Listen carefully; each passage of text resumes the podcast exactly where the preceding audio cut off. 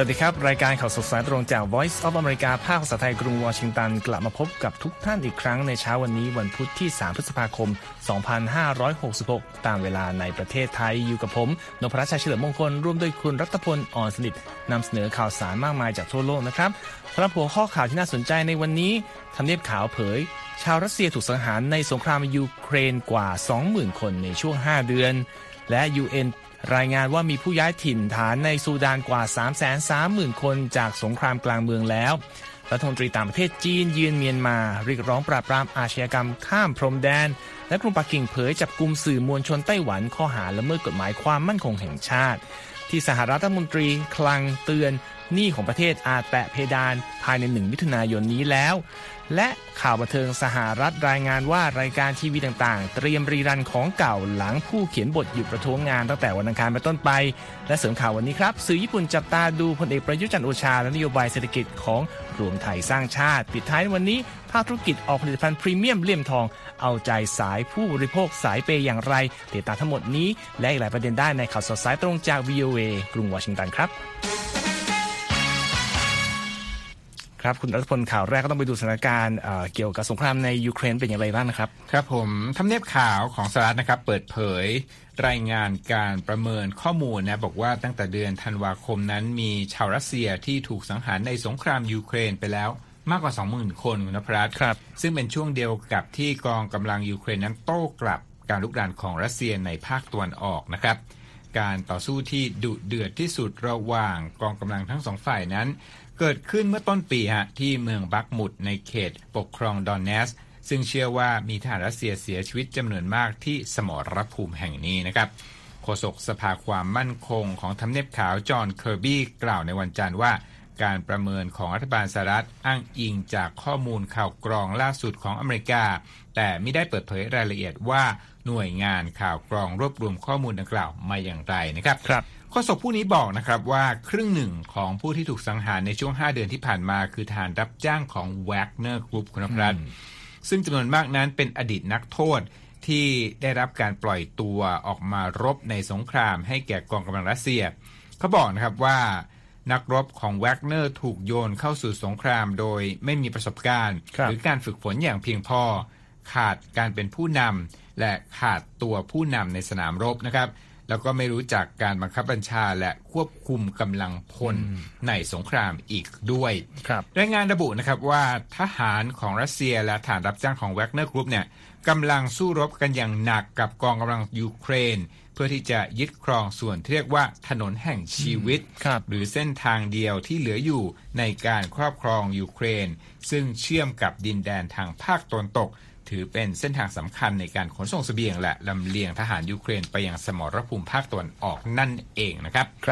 ที่ผ่านมาทำเนียบข่าวนั้นพยายามลดความสำคัญของสมรภูมิบักมุดในฐานะพื้นที่ยุทธศาสตร์นะแต่นักวิเคราะห์บางคนบอกนะว่าหากรัสเซียกำชัยในสนามรบแห่งนี้ก็จะช่วยให้รัสเซียนั้นมีขวัญและกำลังใจในการบุกยึดเมืองสำคัญอื่นๆต่อไปในอนาคตครับนั่นก็เป็นสถานการณ์ล่าสุดในยูเครนนะครับมาดูอีกเหตุการณ์หนึ่งที่แอฟริกากันบ้างครับองค์กรระหว่างประเทศเพื่อการโยกย้ายถิ่นฐานหรือ IOM เปิดเผยข้อมูลในวันอังคารนะครับว่ามีผู้อพยพย้ายถิ่นฐานในซูดานอย่างน้อยนะครับ 334,000 คนนับแต่เกิดการต่อสู้ของทหาร2ฝ่ายเมื่อเดือนที่แล้วขณะที่ผู้นำเซาท์ซูดานประกาศว่าจะมีการหยุดยิงเพิ่มอีก1สัปดาห์ตั้งแต่วันพฤหัสนี้เป็นต้นไปนะครับ IOM ระบุด้วยว่ามีผู้เดินทางจากซูดานไปประเทศเพื่อนบ้านแล้วกว่า 100,000 คนโดยก่อนหน้านี้ทาง UN ประเมินว่าสงครามกลางเมืองครั้งนี้จะมีผู้หลบหนีออกจากซูดานกว่า 800,000 คนเลยทีเดียวครับคุณรัตพลราอูฟมาโซรองผู้อำนวยการสำนักงานข้าหลวงใหญ่ผู้ลี้ภัยแห่งสหประชาชาติกล่าวว่าทางสำนักงานคาดว่าจะมีประชาชนราว 815,000 คนเดินทางจากซูดานไป7ประเทศเพื่อนบ้านโดยราว 580,000 คนจะเป็นชาวซูดานนะครับการสู้รบระหว่างกองทัพบกซูดานกับกองกำลังกึ่งทหารเคลื่อนที่เร็วหรือ RSF ก็ยังคงดำเนินอยู่ในวันอังคารนะครับแม้ว่าจะมีการขยายเวลาในการใช้ข้อตกลงหยุดยิงแล้วโดยทางการซูดานเปิดเผยว่ามีผู้เสียชีวิตแล้วกว่า500คนและบาดเจ็บกว่า 4,000 คนตั้งแต่การต่อสู้ปะทุขึ้นเมื่อวันที่15เมษายนครับมีรายงานด้วยว่าฐานฝ่ายหนึ่งได้ยึดห้องทดลองด้านสาธารณสุขในกรุงคาร์ทูมเอาไว้ซึ่งถูกใช้เป็นสถานที่เก็บตัวอย่างเชื้อโรคติดต่อหลายช ณิชย์เช่นอหิวาตกโรคและวัตถุอันตรายอื่นๆครับคุณรัฐพลซึ่งองค์การอนามัยโลกกล่าวในวันอังคารนะครับว่าการยึดห้องแลบนั้นสร้างความเสี่ยงปานกลางต่อการเกิดอันตรายด้านชีวภาพในส่วนของประธานาธิบดีซาลวาคีร์แห่งเซาท์ซูดานนะคะซึ่งประกาศว่ากองทัพบกซูดานและกองกำลัง RSF เพิ่งตกลงจะทำการหยุดยิงเพิ่มเป็นเวลา1สัปดาห์ตั้งแต่วันที่4ถึง11พฤษภาคมนี้เน้นย้ำถึงความสำคัญของการพักรบระยะยาวและการเสนอชื่อผู้แทนการเจรจาสันติภาพที่ทั้งสองฝ่ายตกลงเข้าร่วมแล้วแม้ว่ารายละเอียดของการเจรจาเรื่องนี้ยังมีความชัดเจนไม่ค่อยมากหลังทั้งคู่เนี่ยต่างก็ละเมิดข้อตกลงหยุดยิงระยะสั้นที่ยังดำเนินอยู่ไปอย่างหนักนะครับที่ผ่านมาทั้งสองก็เพิกเฉยต่อข้อตกลงหยุดยิงที่จัดขึ้นเพื่อประชาชนสามารถอพยพออกจากพื้นที่ซบได้อย่างปลอดภัยแล้วก็เปิดทางให้มีการส่งความช่วยเหลือด้านมนุษยธรรมจากต่างประเทศเข้าไปด้วยนะครับจากที่ซูดานมาดูที่สถานการณ์การเมืองในสหรัฐกันบ้างครับตอนนี้เขาบอกว่าการประกาศลงสมัครรับเลือกตั้งเป็นประธานาธิบดีสมัย2ของโจไบเดนทำให้ผู้ที่สนับสนุนพรรคเดโมแครตค่อนข้างกังวลหรือไม่พลายถึงก็บอกว่าไม่ค่อยสนใจการเลือกตั้งนี้แล้วนะครับรายงานข่าวของ VOA บอกว่าหนึ่งในผู้ที่ออกมาแสดงความเห็นประเด็นนี้เป็นชาวเมืองฮิวสตันรัฐเท็กซัสชื่อเจมี่เลฟวัย32ปีบอกว่าตนไม่รู้สึกแปลกใจนะครับที่ไบเดนประกาศลงสมัครเลือกตั้งแต่สิ่งที่แวบมาในหัวคือเขาบอกว่ารู้สึกผิดหวังครับพร้อมระบุว่าตอนนี้ไบเดนมีระดับความนิยมที่ต่ำมากๆและเขาก็แก่มากแล้วด้วยดูเหมือนว่าไม่ใช่คนที่น่าจะเหมาะสมมาบริหารประเทศเลยผู้มีสิทธิ์เลือกตั้งรุ่นหนุ่มสาวเนี่ยต้องการเห็นการเปลี่ยนแปลงและความก้าวหน้าครั้งใหญ่และไม่แน่ใจว่าไบเดนจะเป็นผู้นำเสนอให้หรือเปล่านะครับความเห็นนี้ก็สะท้อนผลสำรวจความคิดเห็นล่าสุดของ Associated Press กับ Knox Center for Public Affairs Research ในเดือนเมษายนนะครับที่ระบุว่ามีผู้สนับสนุนพรรคเดโมแครตเพียง 47% เท่านั้นครับคุณรัตพลที่ต้องการให้ไบเดนลงสมัครรับเลือกตั้งอีกครั้งนี่คือเฉพาะกลุ่มเดโมแครตนะใช่อันนี้ถามแค่เดโมแครตเลยว่าสนใจไหมแต่ 47% ใช่แต่อีกแง่นึงเขาบอกว่า 80% บอกว่าเหมือนว่าถ้าต้องเลือกอย่างน้อยก็จะสนับสนุนไบเดนให้ไปสู้กับตัวแทนพรรค Republican นะครับส่วนอีกผลสำรวจหนึ่งจาก USA Today กับมหาวิทยาลัยซัฟฟอร์กเมื่อเร็วนี้ก็ชี้ว่าชาวอเมริกันราวครึ่งหนึ่งกล่าวว่าอายุในอุดมคติสำหรับผู้ที่จะมาลงรับสมัครเลือกตั้งประธานาธิบดีควรอยู่ที่ 51-65 ปีคือน้อยกว่าระดับ 80 ปีของไบเดนอย่างมากนะครับ1ใน4แย้งว่าถ้าเป็นไปได้ควรจะอายุไม่เกิน50 ปีด้วยซ้ำทีนี้อีกส่วนหนึ่งก็มีพูดถึงพวกผู้ที่มีสิทธิ์เลือกตั้งแต่เป็นผู้ใช้สิทธิอิสระไม่สนับสนุนพรรคใดพรรคหนึ่งเป็นหลักซึ่งเป็นกลุ่มที่ช่วยให้ไบเดนได้รับชัยชนะในการเลือกตั้งมาเมื่อปี 2020 นะครับก็มีความกังวลเกี่ยวกับอายุของไบเดนเช่นกันแต่ก็มีผู้ที่ออกมาเห็นว่ายังไงความสำเร็จของไบเดนในช่วงที่ผ่านมาก็น่าทำให้เป็นตัวเลือกที่ดีกว่าผู้ที่มาจากพรรค Republican แต่ว่าขณะที่บางรายบอกว่าความสำเร็จของพรรคDemocrat เนี่ยจะช่วยดึงเสียงสนับสนุนไบเดนได้มีอาจารย์ท่านหนึ่งชื่อ Robert Collins จากมหาวิทยาลัย Tulane ใน New Orleans บอกกับ VOA ว่าจริงๆแล้วมีเพียง2ปัจจัยที่รับการพิสูจน์แล้วว่าจะดึงดูดให้คนมาลงเสียงได้นั่นก็คือความหวังซึ่งเขาบอกว่าจนป่านนี้ยังไม่เห็นมีใครนำเสนอได้เหมือนโอบามาเลยและอย่างหนึ่งคือความกลัวซึ่งกลัวว่าจะเกิดอะไรขึ้นถ้าอีกคนเป็นผู้ได้รับเลือกนะครับอันนี้ก็นำมาเสนอให้ฟังครับนั่นก็เป็นข่าวที่เกี่ยวกับความเห็นของชาวเดโมแครตนะเฉพาะกลุ่มชาวเดโมแครตมาพูดถึงการเมืองไทยบ้างไหมคุณนพรัตน์ครับเป็นไงบ้างครับตอนนี้เนี่ยคนก็ติดตามการเมืองการเลือกตั้งที่จะเกิดขึ้นนะวันที่14พฤษภาคมที่จะมาถึงแล้วก็สื่อหนึ่งที่ให้ความสนใจเป็นสื่อต่างประเทศด้วยนะ Nikkei Asia นะพูดถึงนายกรัฐมนตรีไทยพลเอกประยุทธ์จันทร์โอชาแล้วก็นโยบายเศรษฐกิจของพลเอกประยุทธ์นะ Nikkei Asia เนี่ยลงข่าววันที่1พฤษภาคมนะจากการตามพลเอกประยุทธ์เดินหาเสียงเมื่อปลายเดือนที่แล้วแล้วก็ได้นำเสนอเรื่องนโยบายทางเศรษฐกิจของพรรครวมไทยสร้างชาติด้วยนะครับบทความนั้นเล่าถึงการเดินทางไปสวนลุมนะของพลเอกประยุทธ์จันทร์โอชาที่ได้ทักทายนักท่องเที่ยวแล้วก็ยังเตะตะกร้อกับเด็กๆโพสต์ท่าถ่ายรูปบนเรือเป็ดที่สวนสาธารณะแห่งนี้ด้วยนะครับนอกจากนั้นแล้วเนี่ยยังได้ถอดคำพูดของพลเอกประยุทธ์เมื่อวันที่20เมษายนนะที่เดินทางไปตลาดเยาวราชว่าพลเอกประยุทธ์เนี่ยแม้จะไม่ต้องการแต่ก็จำเป็นต้องหาเสียงเลือกตั้งเป็นนายกอีกสมัยหนึ่งเพื่อประโยชน์ของประเทศรายงานชิ้นนี้ระบุนะครับว่าผู้สนับสนุนพลเอกประยุทธ์นั้นยังมีคนที่ชื่นชอบอย่างมากอยู่นะครับแล้วก็ช่วยทำให้พรรคของพลเอกประยุทธ์เนี่ยมีความนิยมอันดับ3ในโพลก่อนการเลือกตั้งวันที่14นะแต่ว่าพรรครวมไทยสร้างชาตินั้นประสบความสำเร็จตามเป้าที่จะให้ได้สสถ้าบอกว่าถ้าทำสำเร็จได้ตามเป้าสสอย่างน้อย100คนครับนิเคเดบอกว่าสวที่ได้รับการแต่งตั้งโดยกลุ่มทหารนั้นก็จะสามารถช่วยเลือกให้พลเอกประยุทธ์นั้นเป็นนายกอีกสมัยหนึ่งนะครับ สื่อญี่ปุ่นแห่งนี้ยังได้พูดคุยกับหม่อมหลวงชโยธิตกฤษฎากรนะเป็นที่ปรึกษาด้านเศรษฐกิจของพรรครวมไทยสร้างชาติซึ่งกล่าวว่าอุดมการณ์ของพรรคนั้นอยู่ที่การช่วยให้สภาพเศรษฐกิจของไทยดีขึ้นด้วยการทำงานที่จับต้องได้และในคำพูดของหม่อมหลวงชโยธิตนะบอกว่านโยบายเหล่านี้เนี่ยดีกว่านโยบายประชานิยมที่เป็นนโยบายขยะตามคำกล่าวของผู้เชี่ยวชาญด้านเศรษฐกิจของพรรคผู้นี้นะครับNikkei อีกรายงานว่าพรรคเพื่อไทยนะพรรคคู่แข่งซึ่งคาดว่าจะได้ส.ส.มากที่สุดในการเลือกตั้งที่จะมาถึงเนี่ยเสนอนโยบายจากเงินสู่ประชาชน 10,000 บาทต่อคนเพื่อกระตุ้นเศรษฐกิจและให้คำมั่นว่าจะเพิ่มค่าแรงขั้นต่ำด้วยในเรื่องนี้เนี่ยหม่อมหลวงชโยธิตบอกกับ Nikkei ว่าเศรษฐกิจไทยนั้นได้ฟื้นตัวไปแล้วและผ่านพ้นวิกฤตไปแล้วเขาตั้งคำถามต่อด้วยนะครับว่าเหตุใดจึงต้องกลับไปที่กับดักเดิมแห่งการแจกเงินโดยไม่สร้างผลิตภาพทางเศรษฐกิจหรือว่า productivity นะครับทั้งนี้พรรครวมไทยสร้างชาตินั้นเสนอขึ้นค่าสวัสดิการเช่นกันนะแล้วก็นักวิเคราะห์ก็มองว่านโยบายของรวมไทยสร้างชาตินั้นก็ออกแนวประชานิยมเหมือนกันแต่ว่าหม่อมหลวงชโยธิตกล่าวว่าพรรคของเขาและพลเอกประยุทธ์นั้นไม่ได้ให้เงินแบบไม่เลือกสถานะบอกเน้นไปที่คนที่ต้องการความช่วยเหลือจริงๆนะหม่อมหลวงชโยธิตบอกกับสื่อญี่ปุ่นแห่งนี้ว่าการยกระดับภาคการผลิตของไทยสู่อุตสาหกรรมที่มีมูลค่าสูงจำเป็นต้องมีการถ่ายโอนความรู้จากต่างชาติและนั้นสามารถเกิดขึ้นโดยผ่านนโยบายคนต่างด้าวนะคือให้วีซ่าให้อยู่ได้นานขึ้นสำหรับคนที่มีรายได้สูงแล้วก็กลุ่มคนทำงานบนโลกดิจิทัลแบบไม่จำเป็นต้องอาศัยอยู่ประเทศใดประเทศหนึ่งเรียกสั้นๆว่าดิจิทัลโนแมดนะครับที่ผ่านมาครับรัฐบาลปัจจุบันนั้นใช้เงินไปแล้ว3ล้านล้านบาทนะครับสำหรับงานระบบสาธารณูปโภคประเภทถนนระบบขนส่งรางการเดินทางทางน้ำแล้วก็สนามบินที่เชื่อมต่อแหล่งอุตสาหกรรมใหม่ๆโดยเฉพาะอย่างยิ่ง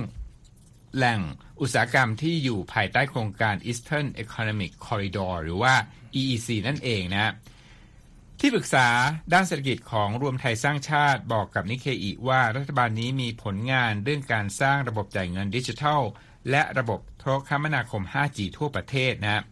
พลเอกประยุทธ์ยังได้ส่งเสริมให้ไทยเป็นศูนย์กลางการผลิตรถยนต์ไฟฟ้ารถยนต์พลังงานไฟฟ้าและพลังงานสะอาดตามรายงานของ Nikkeiแล้วก็สภาอุตสาหกรรมแห่งชาติของไทยประเมินนะว่ากระแสเงินลงทุนจากต่างประเทศระลอกใหม่นั้นจะช่วยให้ไทยสามารถกลับมาผลิตรถได้2ล้านคันต่อปีซึ่งเท่ากับระดับก่อนโควิดนะหม่อมหลวงชโยธิตก็กล่าวว่าสิ่งที่เกิดขึ้นในอุตสาหกรรมตอนนี้เนี่ยเป็นโอกาสที่ดีแบบสมบูรณ์แบบสำหรับประเทศไทยนะคุณอภรัตน์แล้วบทความนี้มีการพูดถึงคำวิจารณ์จากฝ่ายตรงข้ามมาที่พลเอกประยุทธ์บ้างไหมครับครับพรรคคู่แข่งของรวมไทยสร้างชาตินะก็แย้งว่าการฟื้นตัวของเศรษฐกิจไทยนั้นยังไปได้ต่ออีกจากนี้นะหรือตอนนี้ก็ยังไม่ดีพอและก็ตามหลังประเทศเพื่อนบ้านอย่างอินโดนีเซียฟิลิปปินส์และเวียดนามด้วยตามรายงานของ Nikkei นะฮะในเรื่องของปัญหาคอร์รัปชัน Nikkei รายงานนะว่าในปีที่พลเอกประยุทธ์จันทร์โอชาและผู้นำเหล่าทัพทำรัฐประหารโค่นรัฐบาลของพรรคเพื่อไทยประเทศไทยติดอันดับ 85 จากทั้งหมด 180 ประเทศในดัชนีคอร์รัปชันของหน่วยงาน Transparency International เมื่อเวลาผ่านไปไทยลงมาอยู่ที่อันดับ 101 เมื่อปีที่แล้วนะครับทั้งนี้แม้ว่าพลเอกประยุทธ์นั้นได้รับความนิยมนะฮะในบรรดาผู้ที่แข่งขันเป็นนายกรัฐมนตรีจากฝั่งอนุรักษ์นิยมนะฮะแต่โดยรวมเขาเป็นที่ชื่นชอบอันดับ 3 รองจากแพทองธารชินวัตรแห่งพรรคเพื่อไทยแล้วก็พิธาลิ้มเจริญรัตน์จากพรรคก้าวไกลนะหม่อมหลวงชโยธิตบอกกับ Nikkei ว่าการปฏิรูปเชิงโครงสร้างนั้นต้องใช้เวลาและสิ่งที่สำคัญที่สุดตอนนี้สำหรับเขาคือความมั่นคงด้านการเงินและการคลังของประเทศนะครับ Nikkei ปิดท้ายรายงานชิ้นนี้คุณอภรัตน์ด้วยการคุยสัมภาษณ์กับแฟนคลับของพรรคนี้นะซึ่งเป็นข้าราชการเกษียณผู้หนึ่งที่กล่าวว่าพลเอกประยุทธ์ไม่เหมือนกับนักการเมืองที่มาจากครอบครัวการเมืองที่ส่งผ่านอำนาจจากรุ่นสู่รุ่นและข้าราชการเกษียณผู้นี้บอกด้วยว่าประเทศไทยนั้นยังไม่พร้อมที่จะมีการเปลี่ยนแปลงใหญ่ๆเช่นการปรับแก้กฎหมายหมิ่นพระบรมเดชานุภาพเขากล่าวว่าถ้าฝ่ายค้านชนะเลือกตั้งโดยส่วนตัวของผู้มีสิทธิ์เลือกตั้งวัยเกษียณผู้นี้บอกว่าไม่ทราบว่าจะเกิดอะไรขึ้นต่อจากนี้นะติดตามอ่านรายงานชิ้นเต็มได้ที่เว็บไซต์ของเรานะครับ voathai.com แล้วก็จะโพสต์ลง Facebook Twitter Instagram และ YouTube ครับ ครับก่อนจะไปพักกันนะครับมาติดตามข่าวข้างบ้านเราบ้างครับคือเรื่องของรัฐมนตรีต่างประเทศจีนฉินกังนะครับออกมาเรียกร้องนะครับให้เกิดเสถียรภาพและการปราบปรามอาชญากรรมข้ามพรมแดนจีนเมียนมาระหว่างการเยือนจุดผ่านแดนว่านติงรุ่ยลี่ทางเหนือของเมียนมาในวันอังคารนะครับซึ่งเขาบอกเป็นการเยือนที่ไม่เกิดขึ้นบ่อยนักสหประชาชาติรายงานว่าผลผลิตฝิ่นในเมียนมาเนี่ยเพิ่มขึ้นอย่างรวดเร็วตั้งแต่รัฐบาลทหารยึดอำนาจเมื่อปี2021เพิ่มขึ้นราว1ใน3เมื่อปีที่แล้วนะครับเนื่องจากการปราบปรามที่ลดลงและเศรษฐกิจที่ทรุดหนักทำให้ชาวบ้านหันไปปลูกฝิ่นมากขึ้นรัฐมนตรีจีนก็กล่าวระหว่างการเยือนนะครับว่าทุกฝ่ายใน2ประเทศควรร่วมมือเพิ่มการป้องกันตามแนวพรมแดนเพิ่มความมั่นคงและระดมกำลังปราบปรามอาชญากรรมข้ามพรมแดนด้วยนะครับทางการจีนยังยืนยันด้วยว่าจะพยายามรักษาความสัมพันธ์อันดีกับทั้งสองฝ่ายแม้จะถูกวิจารณ์ว่าสนับสนุนรัฐบาลอย่างขอทานเมียนมายังเปิดเผยด้วยครับให้ทุกท่านกำลังรับฟังข่าวสดสายตรงจาก VOA ภาคภาษาไทยกรุงวอชิงตันอยู่นะครับ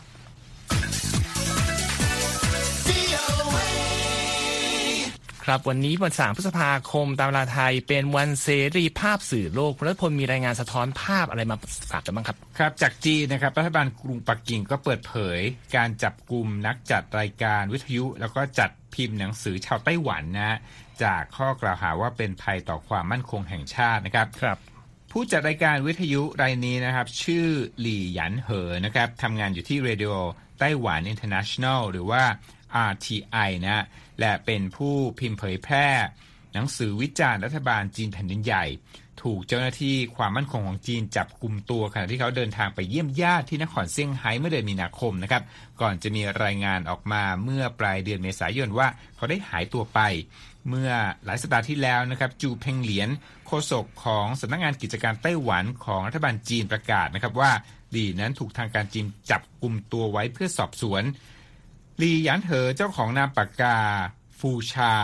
เกิดที่จีนแต่ย้ายไปอาศัยอยู่ที่ไต้หวันเมื่อปี 2009 ต่อมานั้นก็จัดตั้งสำนักพิมพ์กูซาเพรสซึ่งเน้นตีพิมพ์หนังสือที่วิจารณ์รัฐบาลปักกิ่งนะครับเขายังเป็นเจ้าของรายการ Seeing China This Way Time with Fuchsia ซึ่งพูดเกี่ยวกับการเมืองจีนและออกอากาศทางสถานีวิทยุระหว่างประเทศไต้หวันหรือว่า RTI นะครับครับกลุ่มสนับสนุนการแสดงความคิดเห็นเสรีเพนอเมริกานั้นเรียกร้องให้ทางการจีนปล่อยตัวชาวไต้หวันผู้นี้ทันทีโดยแถลงการณ์ของนักวิจัยของเพนอเมริกาแอนเจลีดาสนะครับระบุว่าการจับกุมตัวลี่คือการโจมตีต่อเสรีภาพในการแสดงออกและเป็นอีกตัวอย่างหนึ่งของการปราบปรามผู้ที่ยืนหยัดเพื่อการแลกเปลี่ยนความคิดเห็นอย่างเสรีนะครับขณะที่ไอริสซูผู้แทนของกลุ่มสนับสนุนเสรีภาพสื่อ Committee to Protect Journalists ขอให้จีนยกฟ้องสื่อมวลชนชาวไต้หวันผู้นี้นะครับทางด้านหลิวเป็งหยูนะโฆษกสถานทูตจีนที่กรุงวอชิงตันบอกกับ VOA ในกรณีของลี่นะอ้างถึงคำแถลงของสำนักงานกิจการไต้หวันว่าจีนคือประเทศที่กฎหมายได้รับการเคารพและปฏิบัติตามและใครที่ละเมิดกฎหมายที่นั้นต้องถูกดำเนินคดีครับกรณีจะได้รับการจัดการอย่างสอดคล้องตามกฎหมายของจีนสิทธิและผลประโยชน์ตามกฎหมายของบุคคลที่เกี่ยวข้องจะได้รับการปกป้องอย่างเหมาะสมนั่นก็เป็นถ้อยแถลงของฝ่ายจีนครับคุณนพรัตน์ครับนั่นก็เป็นภาพสะท้อนของเสรีภาพสื่อในวันเสรีภาพสื่อโลกนะครับที่เรามาฝากกันมาดูเรื่องของความร่วมมือของประเทศเพื่อนบ้านในเอเชียตะวันออกกันบ้างครับญี่ปุ่นและเกาหลีใต้มีการดำเนินการประชุมร่วมกันเกี่ยวกับธุรกิจการเงินเป็นครั้งแรกรอบ7 ปีวันอังคารครับเพื่อหารือการรื้อฟื้นการร่วมมือกันแบบปกติอีกครั้งในช่วงที่ภาวะความตึงเครียดในภูมิภาคแล้วก็อัตราการเติบโตทางเศรษฐกิจบีบให้ทั้งสองฝ่ายต้องหันมาร่วมมือกันมากขึ้นการประชุมนี้เกิดขึ้นในช่วงที่นายกรัฐมนตรีฟูมิโอะคิชิดะของญี่ปุ่นจะเดินทางเยือนเกาหลีใต้ในวันอาทิตย์และวันจันทร์หน้านะครับเพื่อพบกับประธานาธิบดียุนซุกยอลและเป็นช่วงเดียวกับที่ตัวแทนรัฐบาลต่างๆร่วมประชุมการประจำปีของธนาคารพัฒนาเอเชียอยู่นะครับหลังการประชุมสิ้นสุดลงชูนิจิซูซูกิรัฐมนตรีคลังญี่ปุ่นก็บอกว่าญี่ปุ่นเกาหลีใต้จะกลับมาร่วมหารือประเด็นการเงินกันเป็นประจำอีกครั้งซึ่งน่าจะเป็นการประชุมรายปีในเวลาที่เหมาะสมขณะที่กระทรวงการคลังเกาหลีใต้ก็เปิดเผยว่าชูคิงโฮรัฐมนตรีคลังเกาหลีใต้ก็มีกำหนดเยือนญี่ปุ่นอีกครั้งในช่วงหลังจากนี้เพื่อหารือประเด็นต่างๆกันนะครับ พูดถึงเรื่องคลังก็ต้องกลับดูที่สหรัฐมีข่าวจากเจเน็ตเยเลนใช่ไหมครับครับผมทางรัฐมนตรีคลังสหรัฐเจเน็ตเยเลนก็แจ้งต่อรัฐสภาอเมริกันในวันจันทร์นะครับเรื่องการคาดการณ์ระดับหนี้ของรัฐบาลสหรัฐบอกจะแตะเพดานสูงสุดวันที่1มิถุนายนนี้นะให้ระวังนะครับถ้าสภานั้นไม่ตกลงเพิ่มหรือว่าระงับเพดานหนี้เพิ่มนะครับก็เป็นสัญญาณที่เจเน็ตเยเลนนั้นส่งมาเรื่อยๆต่อรัฐสภาอเมริกันต้องติดตามอย่างต่อไปอย่างใกล้ชิดครับครับอีกเรื่องนึงที่เกิดขึ้นในสหรัฐคืนนี้คุณณัฐพลสำหรับแฟนรายการทอล์คโชว์ตอนดึกๆต้องเตรียมดูรีดันไปแล้วเพราะว่าตอนนี้สมาชิกที่เป็นคนเขียนบทและเป็นตัวแทนเป็นสหภาพแรงงานประกาศหยุดงานประท้วงไปแล้วนะครับตามรายงานของ AP เป็นการหยุดประท้วงหยุดงานของทีมนักเขียนบททั่วสหรัฐครั้งแรกรอบ15 ปีโดยเกิดขึ้นหลังจากกลุ่ม Writers Guild of America ที่มีสมาชิกร่วมงานกับภาพยนตร์กับรายการโทรทัศน์ราว 11,500 เรื่องหรือรายการนะครับไม่สามารถบรรลุข้อตกลงต่างๆกับสมาคมการค้าที่เป็นตัวแทนผู้ผลิตผลงานต่างๆได้ซึ่งก็ยังบอกไม่ได้นะครับว่าจะมีผลกระทบกับผู้ชมอย่างเราแค่ไหนต้องชมรีรันไปนานแค่ไหนแต่ว่าในปี 2007 เกิดเหตุการณ์นี้ครั้งนึงตอนนั้นเขาบอกว่าประท้วงหยุดงานกันถึง100 วันเลยทีเดียวต้องรอดูต่อไปว่าคราวนี้จะสั้นกว่านั้นหรือเปล่านะครับมาดูการซื้อขายหลักทรัพย์ที่ตลาดหลักทรัพย์สหรัฐกันบ้างครับวันนี้แดงยกแผงอีกครั้งครับดาวโจนส์ร่วง367จุดหรือ 1% ที่ 33,684 จุด S&P ลดลง 1.1% ก่อนจะปิดที่ 4,119 จุด Nasdaq ลดลงเช่นกัน132จุดหรือ 1% ที่ 12,080จุดแต่ราคาทองคำในวันนี้มีการซื้อขายเพิ่มขึ้น 1.69% ที่ $2,025.80 ต่อออนซ์นะครับทุกท่านสามารถกลับมาอ่านรายงานทุกชิ้นของเราอีกครั้งได้ที่เว็บไซต์ voathai.com และติดตามเราทาง Facebook Instagram Twitter และ YouTube voathai นะครับ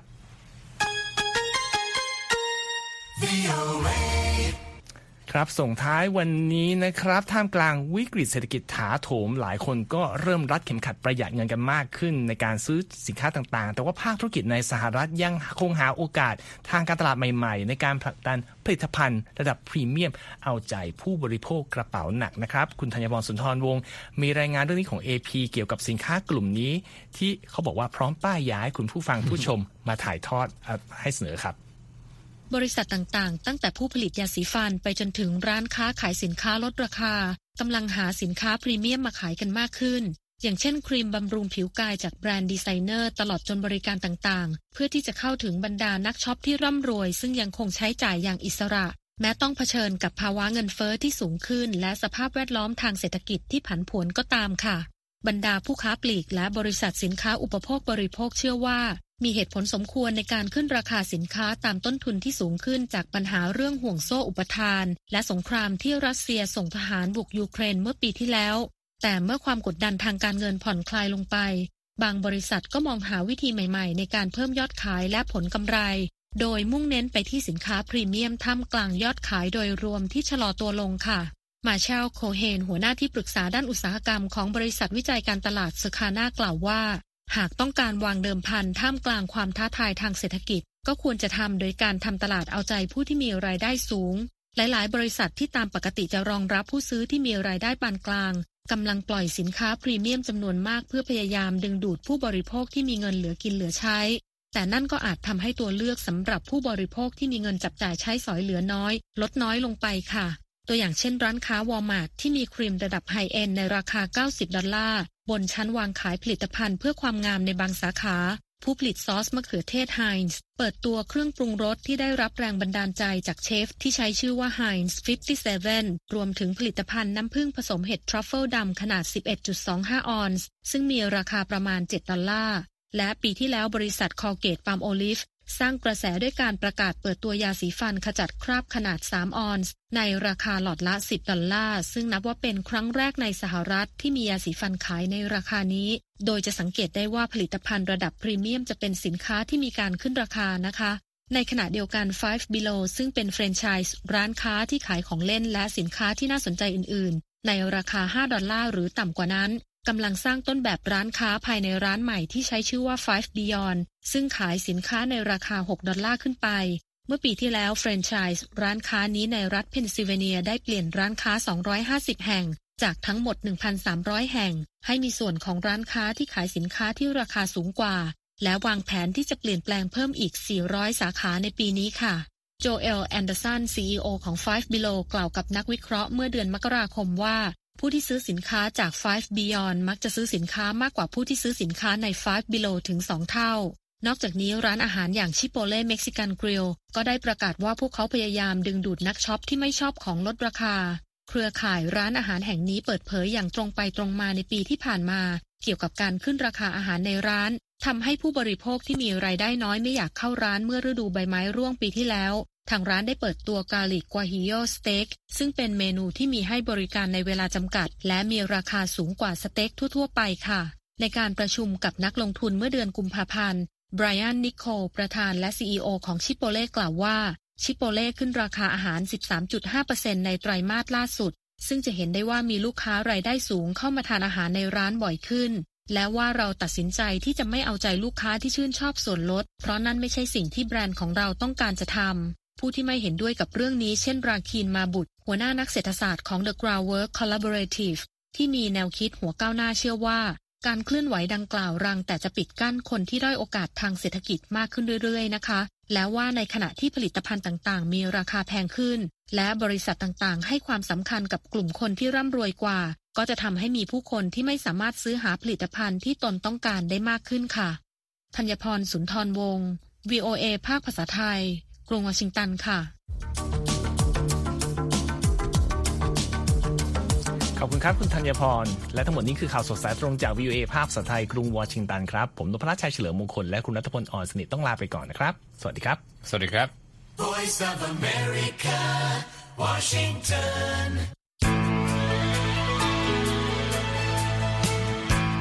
ครับและที่จบไปเป็นรายการจาก VOA ภาคภาษาไทยรายงานสดส่งตรงจากกรุงวอชิงตันประเทศสหรัฐคุณผู้ฟังสามารถติดตามข่าวสารจากทั่วโลกได้ในทุกที่ทุกเวลาที่เว็บไซต์ voathai.com รวมถึงทุกช่องทางในโซเชียลมีเดีย Facebook, YouTube, Twitter และ Instagram เริ่มต้นวันด้วยการอัปเดตข่าวสารจากทั่วโลกผ่านรายการข่าวสดสายตรงจาก VOA ภาคภาษาไทยและสุดสัปดาห์กับ VOA ทั้งยังเรียนรู้เรื่องราวทางวัฒนธรรมและไลฟ์สไตล์ผ่านรายการภาษาอังกฤษแบบอเมริกันของเรา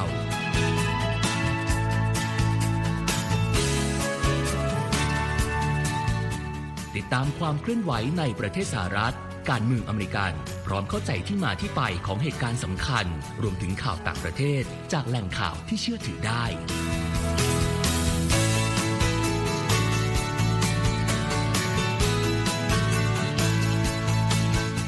นอกจากนี้ VOA ยังมีบทสัมภาษณ์และคอนเทนต์แบบ Exclusive จากบุคคลที่น่าสนใจหลากหลายวงการและยังมีเรื่องราวของคนไทยในประเทศสหรัฐอีกด้วย